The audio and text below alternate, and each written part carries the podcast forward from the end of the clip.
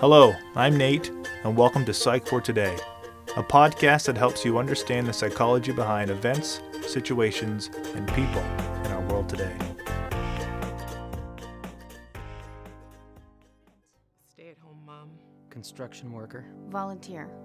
I am loving. Smart. Funny. Generous. Way too generous. I am all of the amazing things you see. But there's something you can't see. Or don't see. Something that I don't let anybody see. Like when I'm alone. In a room full of people. Only when we begin experiencing issues with our minds and emotions do we even begin asking ourselves why we are feeling or acting the way we do. In today's podcast, we'll be talking about the psychology behind psychology. Where do our unwanted emotions and behaviors come from?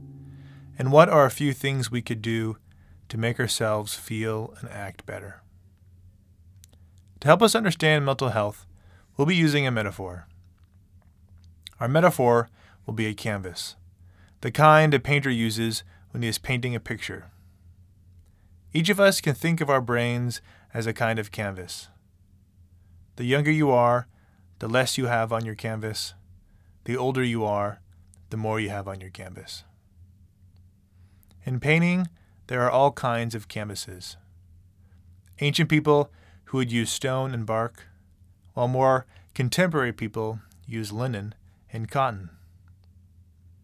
Each of us are a lot like real canvases, in that before anyone paints on us, we already have a certain material that we are made of. Some of us tend to be rough and scratchy because we are more like bark. Others of us tend to be smooth, but hard like a rock. In psychology, we tend to call this someone's nature. The inherent qualities that someone comes into this world with outside of anyone's influence. For parents listening to this, it could be as soon as six months that you will or did begin to see your child's personality. From being emotionally laid back to attentive and clingy. There is a texture to our personality prior to any experiences that we are born with. And this is the first part of any of our canvases. Once you are in the world, you begin to develop something called an identity. An identity is the deepest and truest ideas you believe about yourself.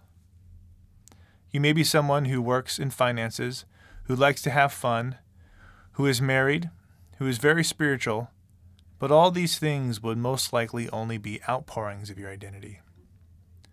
Beneath all this may be an identity that has nothing to do with any of these things.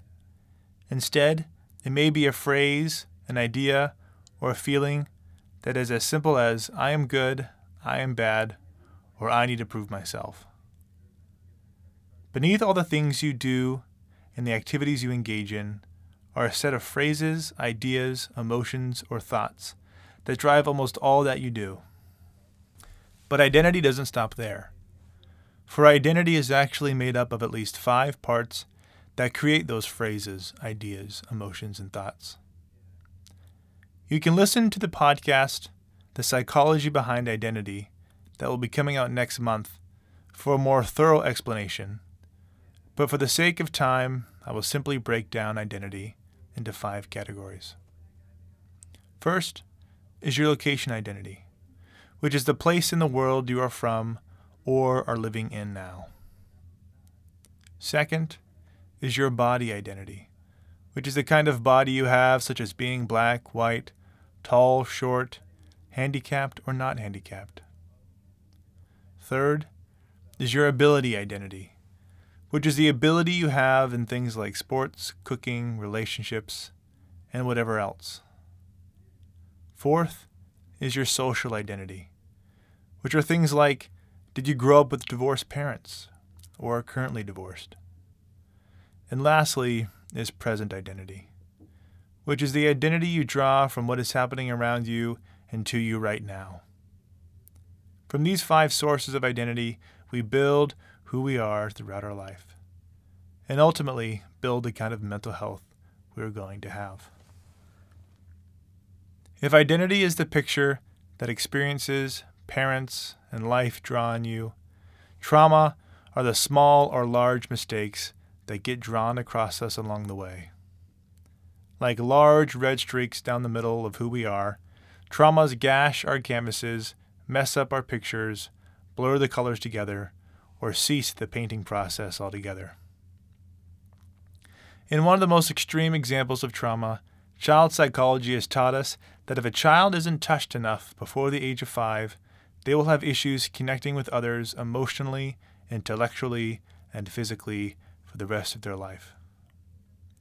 Isn't it amazing that before we can even speak, think, or remember, the colors and pictures of how we are going to connect with others is being established just by how much touch we received? This is the power and importance of trauma in the picture of who we are and will become. So we've covered the nature we are born with, the identity that gets painted on us by experiences, the streaks and gashes that get put into us by traumas. But the last source of mental health issues is chemical. Chemical reasons for mental health issues may sound similar to the nature someone is born with, but they are different because one is treatable and the other isn't. You can't really cure being introverted, but you can mostly cure being depressed. Chemical imbalances are made up of things like ADHD, schizophrenia, bipolar, and depression, but can also include mental health issues induced by using marijuana, cocaine, and even caffeine and alcohol. Did you know there are at least 15 kinds of mental health and mood issues caused by drug use alone? If we are canvases, then chemical imbalances would be our canvases interacting with the paint incorrectly. Someone may paint a smiley face, but your canvas can turn it into a frown.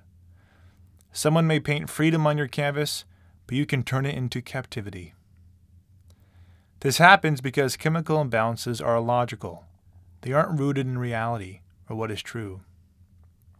They exist independently from traumas or identity and are emotions, thoughts, and behaviors you feel outside of anything that makes sense or has happened to you. However, one caveat is that a lot of the symptoms of a chemical imbalance can be reduced by strengthening your identity and healing your trauma. But they will never be wholly healed or improved through just improving these areas alone, which is ultimately what makes them a chemical imbalance. So, if we are all canvases, what is the best way to repair any crappy pictures that have been drawn on us or any gouges that traumas have left behind? I think my favorite solution is what we see in a lot of tattoo artwork. I remember a friend of mine getting a starfish tattoo when she was 18. Ten years later, in a biking accident, the starfish was no longer as pretty or clear as it used to be. So she found a good artist in Orlando and talked about ways she could rescue her bruised and battered friend. When she was processing her decision with the tattoo artist, she was given three choices. She could either get the tattoo removed through some laser therapy, she can try and turn the tattoo into something new, or she could get a new tattoo and incorporate the broken starfish into a whole new picture. To our surprise, she decided to go with all three. She couldn't salvage the part of the starfish that had been gashed by her biking accident, so she got it removed. She turned what was left of the starfish into a seashell, and over the course of two years, added to the shell to make a sunrise over the beach. To my knowledge, she is still adding to her tattoo today in what is now most likely an ever growing, amazing picture. When it comes to what we do with our canvases, I think the best advice is to go and do likewise. Some of our identity and traumas will have to be removed, others we will have to remake into something new, and others we will just have to incorporate into a whole new story.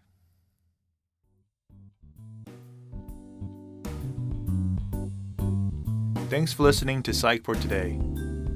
For more podcasts, blogs, and other information, visit ncwebster.com.